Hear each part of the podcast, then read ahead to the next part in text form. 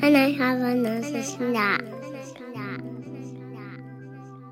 And until you address, I think, the inequalities that are absolutely central to food choice, it, it makes no sense to actually dictate food choice unless you are prepared to entrench those very same inequalities. Can I have another snack? Hey everyone, and welcome back to the Can I Have Another Snack podcast, where we talk about food, bodies, and identity, especially through the lens of parenting.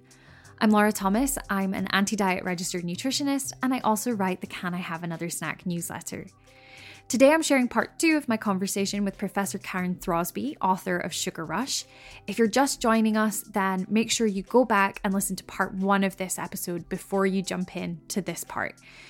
We talk all about mortified mothers, how removing sugar from the diet is gendered work that often falls on women, and how the certainty around the badness of sugar belies a lot more doubt and ambiguity coming from the scientific community. So go back and check that part out if you haven't already listened.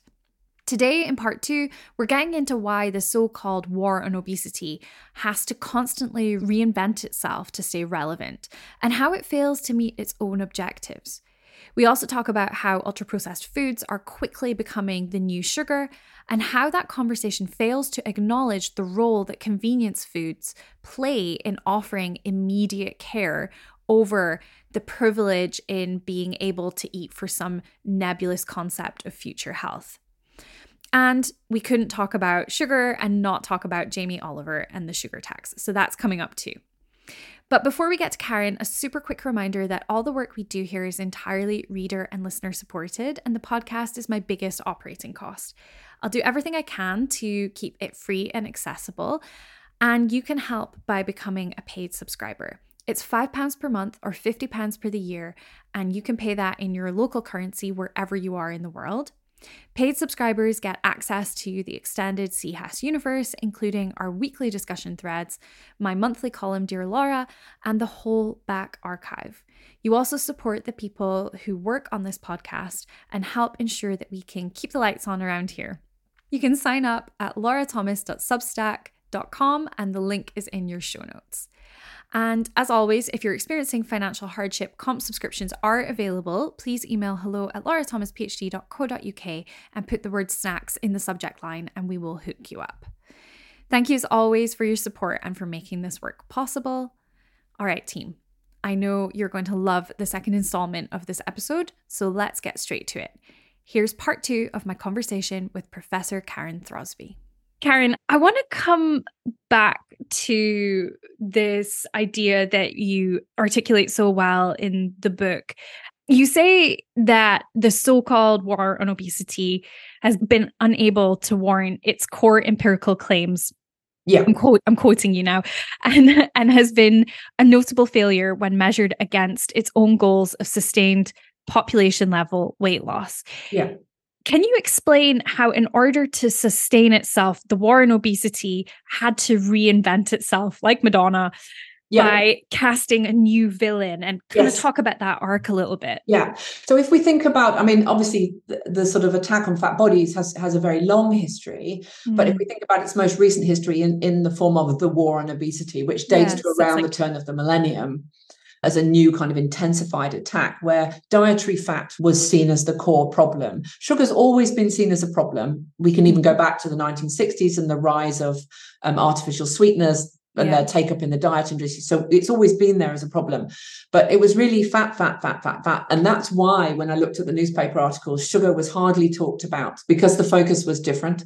And I think what we get is then with that repeated failure where there has been a base. I mean, there's in the UK, there's been a leveling off mm-hmm. of obesity rates. Yeah. But it doesn't meet the aspirations of the attack on obesity. It has been yeah. a failure. And I think it runs out of steam because yeah. it's not achieving the change and and yet you get this kind of constant hectoring and and sort of constant renewal i can't there's been i can't remember it's like 17 policies or something you know in the last 20 years and it's you know mm-hmm. that none of them are successful have been successful and then, so we get to about 2012. And one of the things that happened in the UK, of course, was the Olympics, where there was a lot of anti obesity talk. It was seen as a way of refreshing the war on obesity. And I think that partly opened the door. Yeah.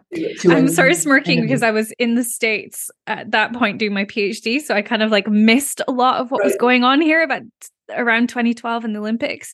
So yeah, it's really interesting that you're you're no you noted that that that kind yeah. of like a core a core justification for the for for funding you know a, a yeah. mega event Jeez. like the Olympics was that it would boost sport, which would boost attempts to, to reduce obesity. And so you've got that in the background. You've got the fact that it is losing steam, you know, yeah. and so it needs to find another another enemy, something to to pick it back up again. Mm-hmm. And sugar, I think, because at the same time, as I mentioned earlier, we've got austerity measures being consolidated through the Welfare Reform Act in 2012, yeah. which put all of those welfare cuts in place. Um, so then the idea of sugar and the, the kind of an austerity worked really well together. The idea that individuals should make small economies to yes. get by to manage their own consumption that you shouldn't overconsume because it costs the state it costs other mm. people money and so those narratives came together perfectly and sugar just became this this model enemy for the moment and then what we see then is the rise of interest in the sugar tax which yes. was announced in 2016 which is the peak in the newspaper coverage and then was launched in 2018 so in a in a sense the history of the social life of sugar during this moment is an arc that, that mm-hmm. sort of covers the rise to the sugar tax and then its implementation. But all of the expectation that had been laid on fat is then laid onto sugar as the problem. If only we can solve this problem. And so, again, as I said before, it creates this erasure of the absolute complexity of food and eating. The idea mm-hmm. that food is only ever swallowing and metabolizing. It's yeah. you know it's so social. It performs so many social functions around love care comfort you know all of those things that it just completely inadequate.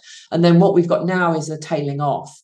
And actually it tailed off during the pandemic. There was a little peak at the beginning if you can remember when uh, boris johnson launched a, an anti-obesity policy when he came out of hospital. He was blaming his own body size on the fact that he'd been very unwell and so we saw a little peak then, but it's basically dropped off now. So in sort of uh, 10 years, we've had a sort of complete focus on sugar and then this tailing off of interest mm-hmm. in it. And I mm. think now what's coming in instead is ultra processed food is now filling that gap but it's folded sugar into it because obviously ultra processed food is as almost all, I mean has always got sugar in it.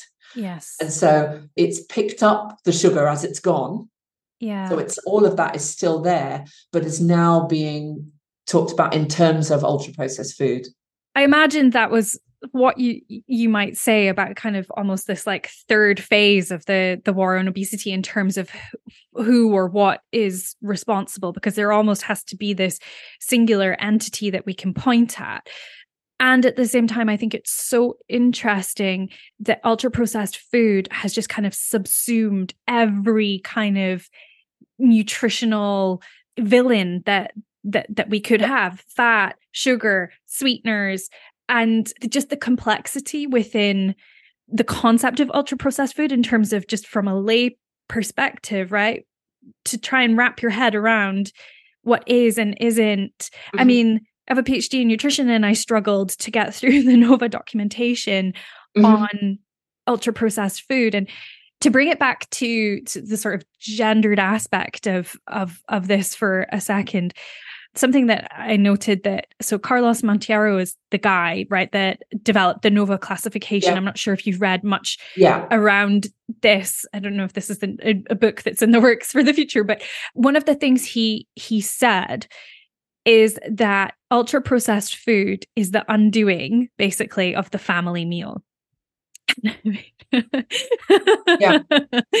I mean, there's there's a lot that we could unpack there in terms of like the sort of putting a family meal on a mm-hmm. pedestal mm-hmm. and and how that even has sort of classed and you know all kinds of um connotations but i mean as a mother of a small child to my thinking actually ultra processed food saves our family meals right right like it makes it feasible to get something on the table while you have, you know, a child kind of hanging around your legs, begging you to play with them.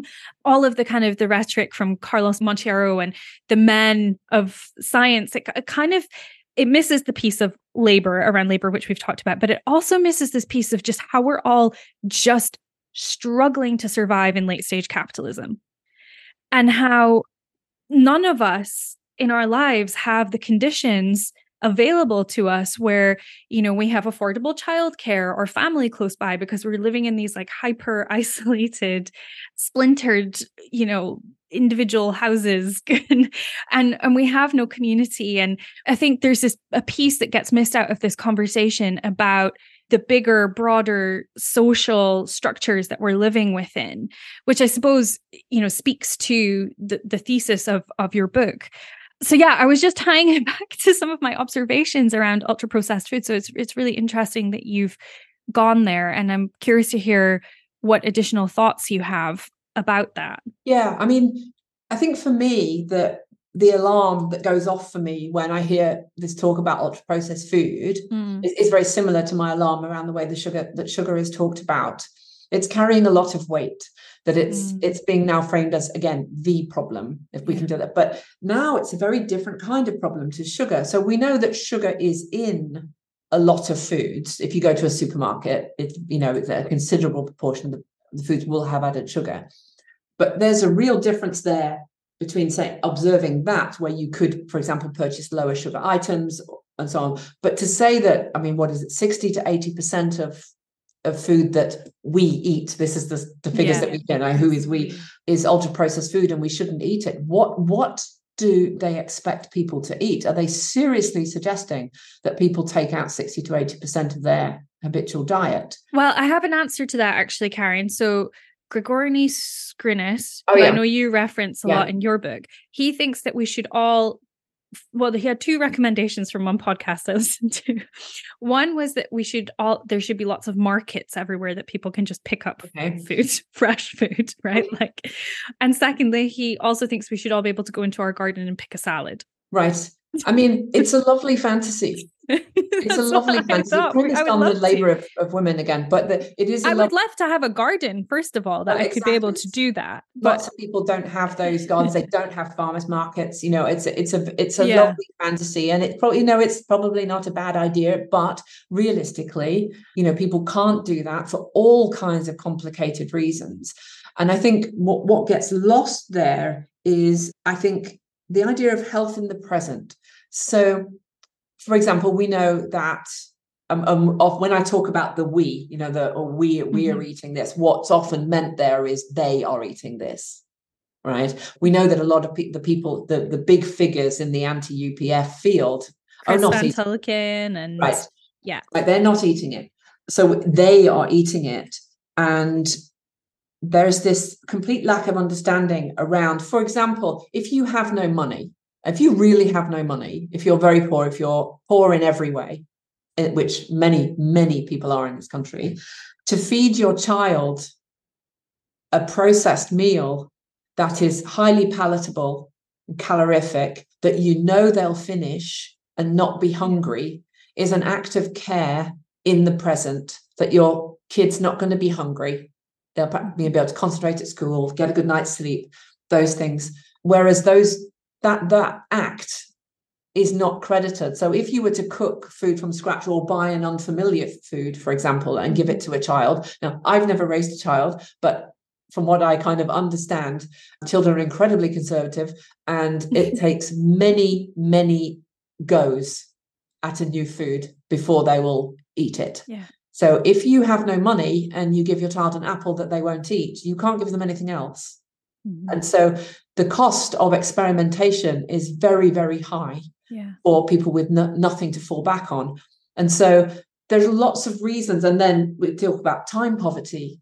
Yeah. It's better to, you know, sit down and grab something that is processed rather than not having the time to cook anything. Mm-hmm. And so lots of those reasons why people might eat this food and until you address, I think, the inequalities that are absolutely central to food choice, it, it makes no sense to actually dictate food choice. Yeah. unless you are prepared to entrench those very same inequalities. Yeah, thank you for that. I, I think you articulated it so beautifully with that example around the opportunity cost of feeding a child or you know exposing them we would use the, the language of exposure in nutritional science in terms of you need 15 to 20 exposures before a child will accept a food. And even that's horseshit right? We know like it can take a lot more than that. And and and even then you know the, say they do eat the green beans or the broccoli or whatever it is that's unlikely to fill them up and stave off hunger for for that child. So yeah i think framing it as an act of care is such a beautiful way to to put it because you know the the alternative that's being peddled by these UPF sort of evangelists is that that you're doing something harmful for your child. And setting up that binary is so problematic because again yeah, you're just flattening down so much nuance there. Yeah, yeah exa- exactly that that it's too this idea that food is either good or bad mm. and sugar is either is bad. And if you say it's good then you must work for the sugar industry. And if you make a if you make a set of claims as i have a kind of critical claim where i i refuse the idea that it's either good or bad. I've never said that it's good or bad. Yeah. Um, i just get accused of you know Shilling, yeah. coca-cola you know which i'm not by the way. Yeah no you're you're an academic and what you're doing is complicating a lot of these things exactly. that that seem or I suppose where the, the rhetoric around them is so um, binarized and flattened and yeah just just uh, you're you're asking questions which I think we need to do a lot more of. Yeah. Speaking of questions, there is one one more thing, little topic that I'd like to I say little topic. It's not a li- little topic at all, but one of the things that you or one of the threads that felt really important in your book that I feel often gets obscured from any conversations about sugar is the really troubling history stemming from colonialism and enslavement of sugar. Can you speak to how nutrition and public health sort of wash their hands of this history and maybe uh, tell us a little bit about that history and yeah. and what happens when we erase it? Yeah, I mean, a lot of people are aware, even though it, it, doesn't come to the fore as much as it should, that there is a terrible history and, in many ways, present attached to sugar. Mm-hmm. Obviously, it was you know a, a, central product in in the slavery in the slavery trade. It was um, you know millions of people were enslaved in the interests of sugar production, um, mm-hmm. the, the, murder of, of, uncountable people, the dislocation of uncountable people to get sugar. And this kind of partly relates to its its its kind of history as a firstly as a luxury item, mm-hmm. and then as a kind of every day in, in sort of you know the, the 20th century it becomes a um, it becomes a more everyday item that you know right. that workers would put in their tea to get mm-hmm. to get energy but also we can even see more recently in in um, say australia for example there's a really terrible history of indentured labor so post slavery Mm-hmm. Um, but at the end of slavery, there was and the use of indentured labor. So Pacific Island people, for example, in mm-hmm. Australia, under absolutely horrific conditions, working mm-hmm. conditions of profound racism as well. And these things leave a long legacy. And we know that you know the legacy of slavery, you know, has has led to the marginalization of uh, people of color you know into the present. And so I think it's an important point. One of the things that, that bothers me a little bit about the ways it does get talked about is that it gets there's a couple of books that talk about it as a kind of essentially evil product. Look, it was connected with slavery and now it's killing everybody. Mm. Um, as if it's sort of in itself it was contaminated whereas in fact of course it was mm. colonialism it was capitalism that was the problem not sugar because we saw things with cotton and tobacco and, and so on as well. So it's it's an interesting thing because it in some ways it gets talked about as well, it's clearly a kind of terrible product. Look at its history. And yet at the same time, we don't talk about its history and what the legacy is of that mm-hmm. in terms of racism the, yeah. the sort of legacies of, of colonialism. And also, we should also think as well about the present environmental damage of the sugar industry, which you know is incredibly greedy of water, for example, mm-hmm. and, and causes a great deal of environmental damage, which is mm-hmm. also always through the lens of colonialism in the sense of who bears the weight of that damage which areas where which Absolutely. places i thought there was a really i mean there were lots of really illuminating examples in the book but but one thing and maybe you could speak more to this is the kind of voyeuristic aspects of Jamie Oliver's sugar documentary where he acts he, he is almost behaving like the colonizer in in a, or embodying the colonizer by going to Mexico and sort of you know as he claims seeing the damage that has been caused by companies like Coca-Cola but that that is missing a lot of the the content the historical context yeah. can you just yeah describe sure. that probably a bit better than i can so i mean mexico has got this this kind of sort of unique status in the anti-sugar world as a place where sugar consumption is very high but was also one of the first places to introduce a sugar tax and so it's it's seen as as a mm. sort of model site and and every, sort of everybody references mexico in all the policy papers and things and, and what Jamie Oliver did is, is in this that his documentary about sugar, he went to uh, Mexico, he went to the uh, area of Chiapas, which has a very troubled history of conflict and profound poverty.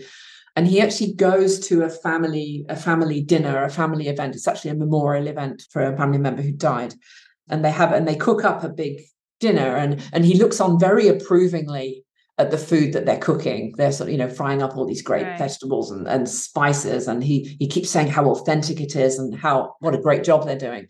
And then we he starts seeing what they're drinking, and they're drinking uh, pop. They're drinking yeah. um, fizzy drinks from the bottles. And also we see we we see several shots of uh, women feeding uh, babies uh, or toddlers, giving them pop uh, mm. to drink. And he sort of he, his disapproval is so palpable. And he sort of looks at the camera and like why would they do this? Don't they know? You know and mm. he he seems to have forgotten that earlier he'd spoken to an activist in the area who tells him that there is there is very little um, drinkable water in the region. And so actually again we can see the pop as an act of care. Mm. that the kids are being given you know something safe to drink he never asks the next question. And he's got this very colonial gaze, which is if only these people knew, they would make different choices. Hmm.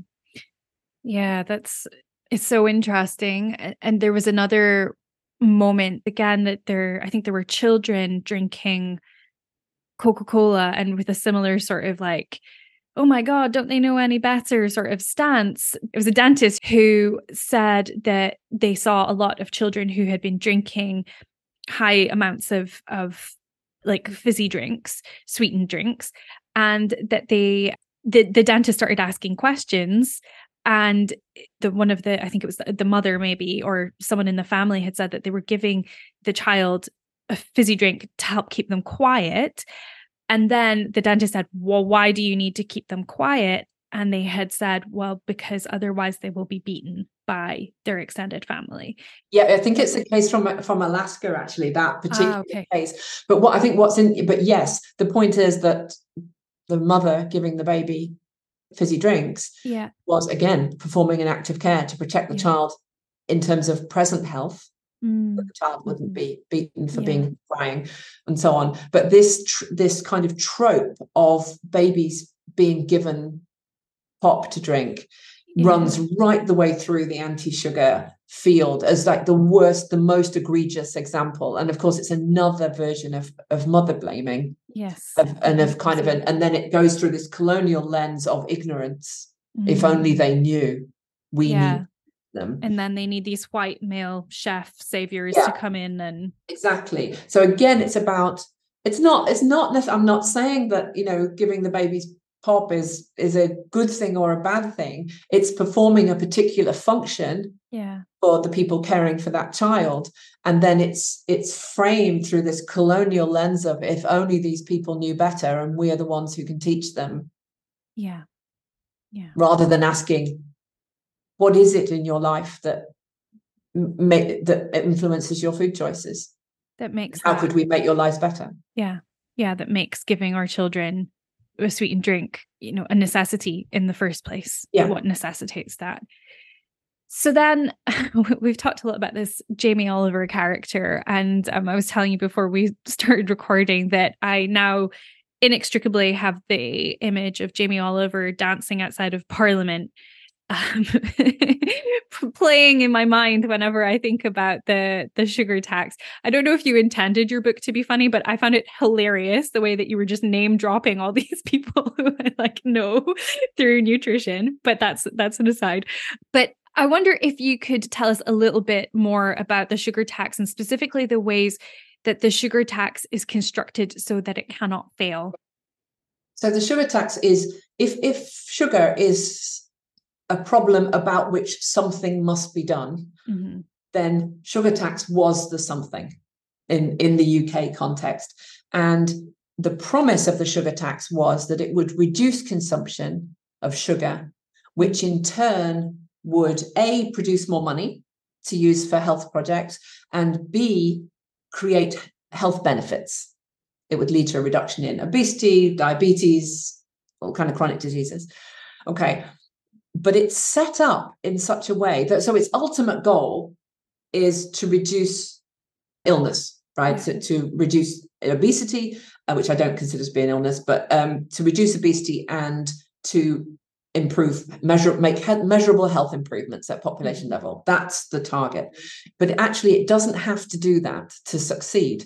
So the first thing it, it needs to do it the first way it can, can can succeed is by reducing consumption which is taken as a proxy for expected benefits. So right. the sugar tax did reduce consumption of sugar. A lot of drinks were reformulated in advance of the tax to have less sugar. It did reduce purchasing of the high sugar drinks to some extent. Uh, it's a fairly modest reduction, but it is a reduction, and that's been mapped fairly, you know, across the board yeah, globally in yeah. these taxes, right? But there is no evidence of the measurable health impacts that were assumed to follow. And instead, what happens is they get pushed into the future. Ah, oh, we haven't seen them yet, but we will see them, especially if we have more taxes. So the problem is not that the tax hasn't worked, but that there aren't enough of them. So we need to tax sweets and, and other, yeah. you know, cereals and things. So there's that way that as long as it reduces consumption, it can't fail even if it doesn't produce measurable health effects. The second is financial. So it will produce money, revenue, which can then be invested into. I mean, in our case, it was, they said it would go towards breakfast clubs and sporting facilities. Although, when you look across the documents, the number of times over that the money is spent is, is amazing. And the idea is that you get, then you get health gains by other means. Right. Yeah. So you have breakfast clubs, so kids will have a healthy breakfast. So it doesn't matter if the sugar reduction doesn't lead to health gains because there's a revenue gain that will lead to health benefits.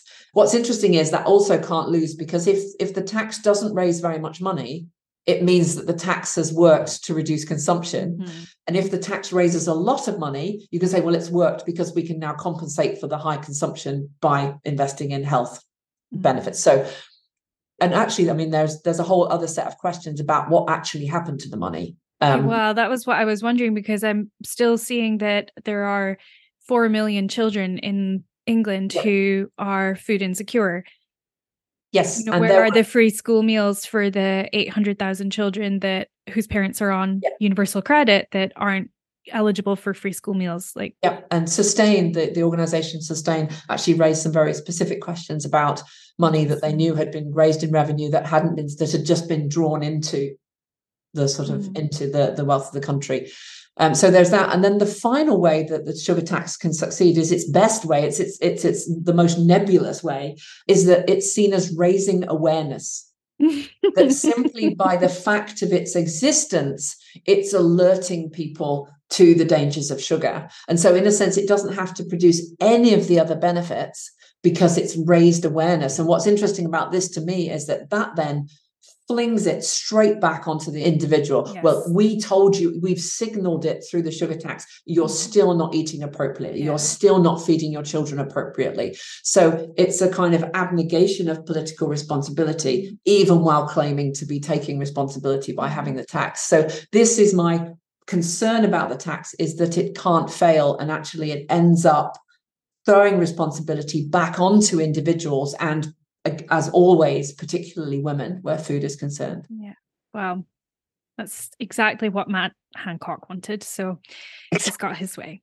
Um, but I do I do think it's really interesting the the special, special that that first part that you talked about the the sort of constantly moving goalposts and you know oh yes we'll see these these benefits in the future and it just all feels so nebulous and and then that being used as justification for us needing more and additional you know taxation again sort of obfuscating from all of the social and structural things over here going yeah. that that nobody is is yeah. is is addressing i mean so. you can think about the attack on sugar and really and the, and the war on obesity more generally as it's a very future oriented project mm-hmm. that the, the, benefits all lie in the future if i give up sugar now mm-hmm. i will experience these these benefits in the future which is in itself a profound act of privilege and yes. that's why i kind of mentioned the the, the healthcare in the present of giving your yes. child a bag of chips or something that will mm-hmm. fill them up is being an act of healthcare in the present because they don't have the, the luxury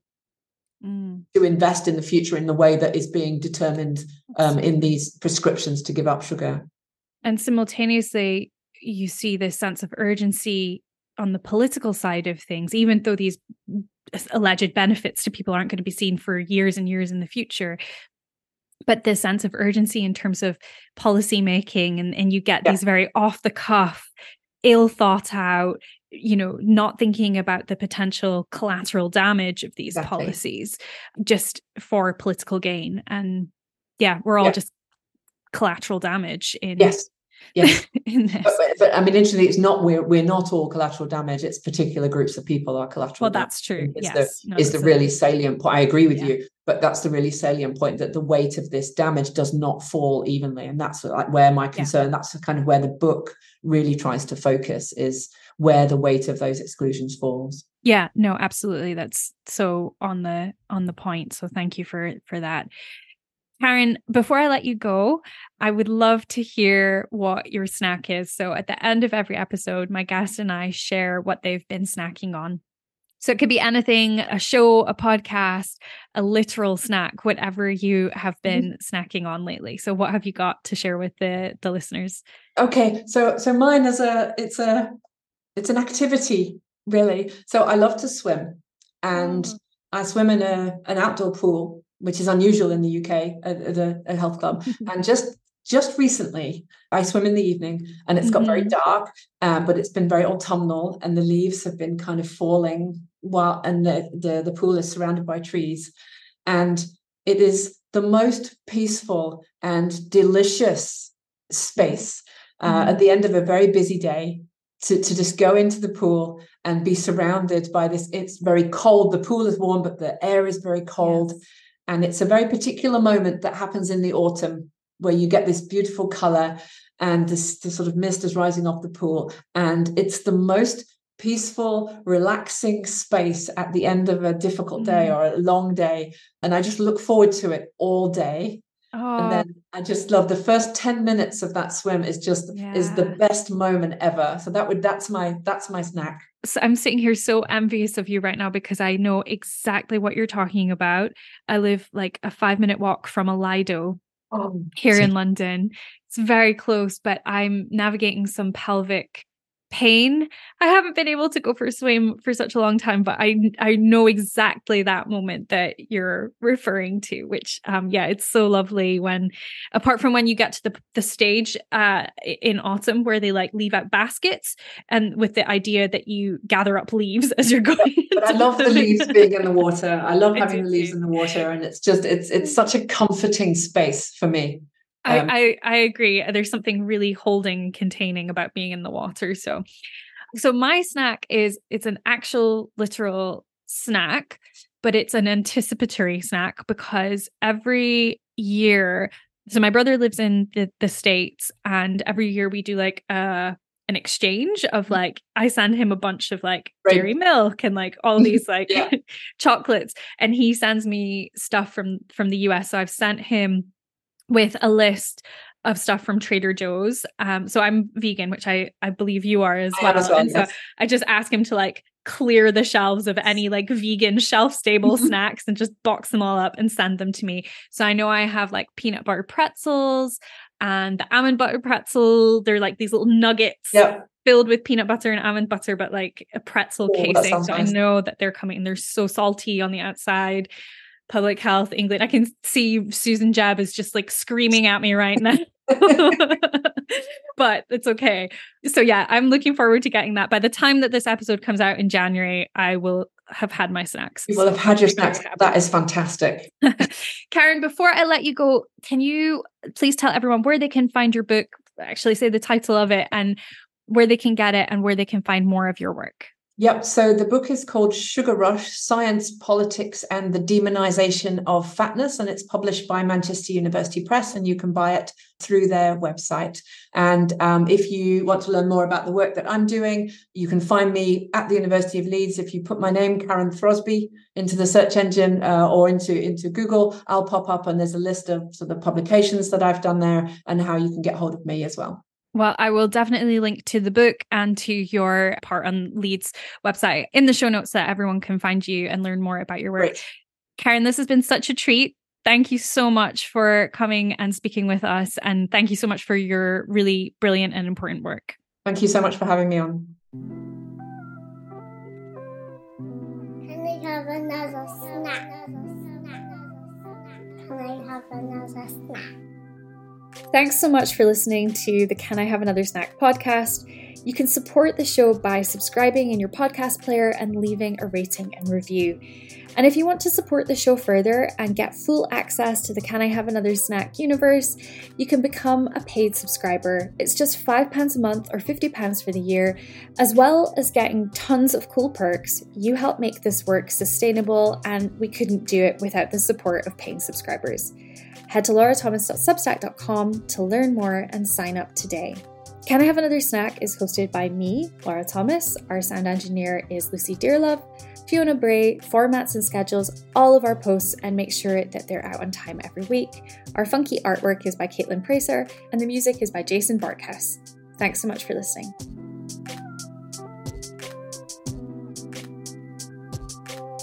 Can I have another snack? 嘿嘿嘿